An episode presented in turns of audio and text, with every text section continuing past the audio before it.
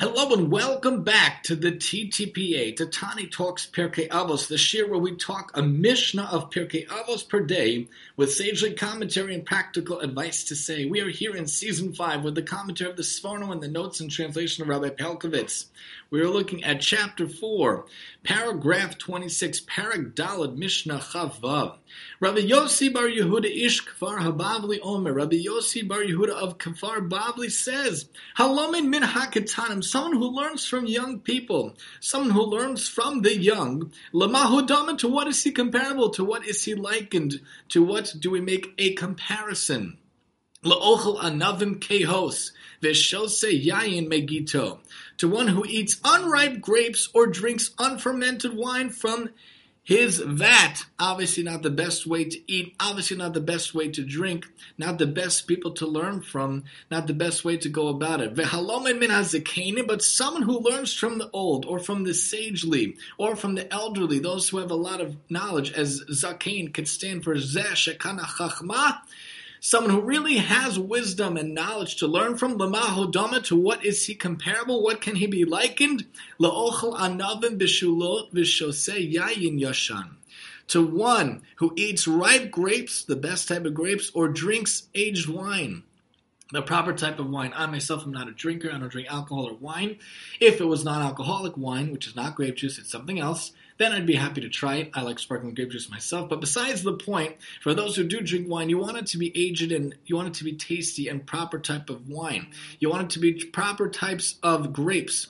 You want it to be involved in the right way, in the right aspect, and in the right direction. So learn from those who are sagely, learn from the, learn from those who are elderly, learn from those who are Zakain in the way of Zesh Chachma, the people that actually have the right wisdom. Unfortunately, society and the culture around us doesn't really respect the elderly, doesn't really take care of the elderly, only if they have some sort of quote unquote functionality and productivity for society. Does society take any interest in them? If you had a 90 year old joe schmo come to the er or a 90 year old billionaire who started the whole heart transplant unit of the hospital who do you think they would help? Who do you think they would save? There's a whole article about this Society looks what could be productive. Unfortunately, that's not the right way to look at it. In Judaism, in life, we have to look at it as those who are elderly, those who are advanced in years, have much knowledge, much life wisdom, and much to teach us and much to tell us. So learn from those who are older than us. Learn from those who are elderly and sagely and have the proper amount of knowledge to teach us, and it'll be like proper grapes and proper wine and proper drink. The source of the notes and explanation applies to today and tomorrow. One who learns Torah from the young, from the old, unripe grapes and unfermented wine, which have not yet reached completeness and perfection. This is also true of learning from the young, who have not yet grasped the full depth of Torah, nor cleansed and purified it of error. The reverse is true of learning from the old. The next Mishnah talks about don't look at the vessel, but what is inside it. But don't look at what is inside it, so we'll actually hold off on that explanation. But when we look at the notes, in the previous Mishnah, the intellectual virtues of the young student as opposed to the older student are described by Elisha ben Avuya. In this Mishnah, Rabbi Yossi turns his attention to the role of the teacher. He points out to the student the advantages of learning Torah under a senior veteran mentor, whom he likens to vintage wine, for as the Sforno explains, that teacher has removed the dregs, strained out the impurities, and mastered the profound teachings of Torah. And then the next note actually will be for the next day, so we'll pause there.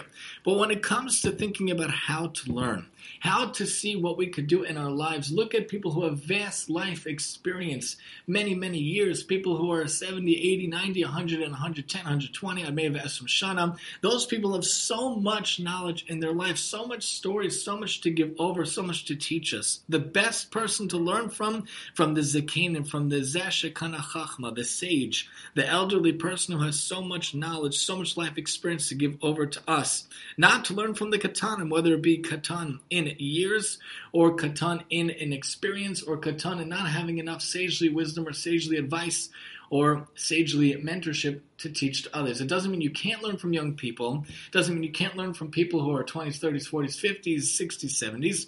But it means that we look toward the Zakanim. They are the ones who really can teach us, really can direct us, really can tell us in order to have those ripe grapes and the aged wine in our own life and in the life of those around us, in order to properly go about our days, properly fulfill the right way in the right aspect through our days in our life. Ad Mev Esmashana, we should all be Zochem. Join us next time as we talk about don't look at the vessel but what is in it, otherwise known lahavdil as don't judge a book by its cover here on the TTPA. And I'm your host, Tani.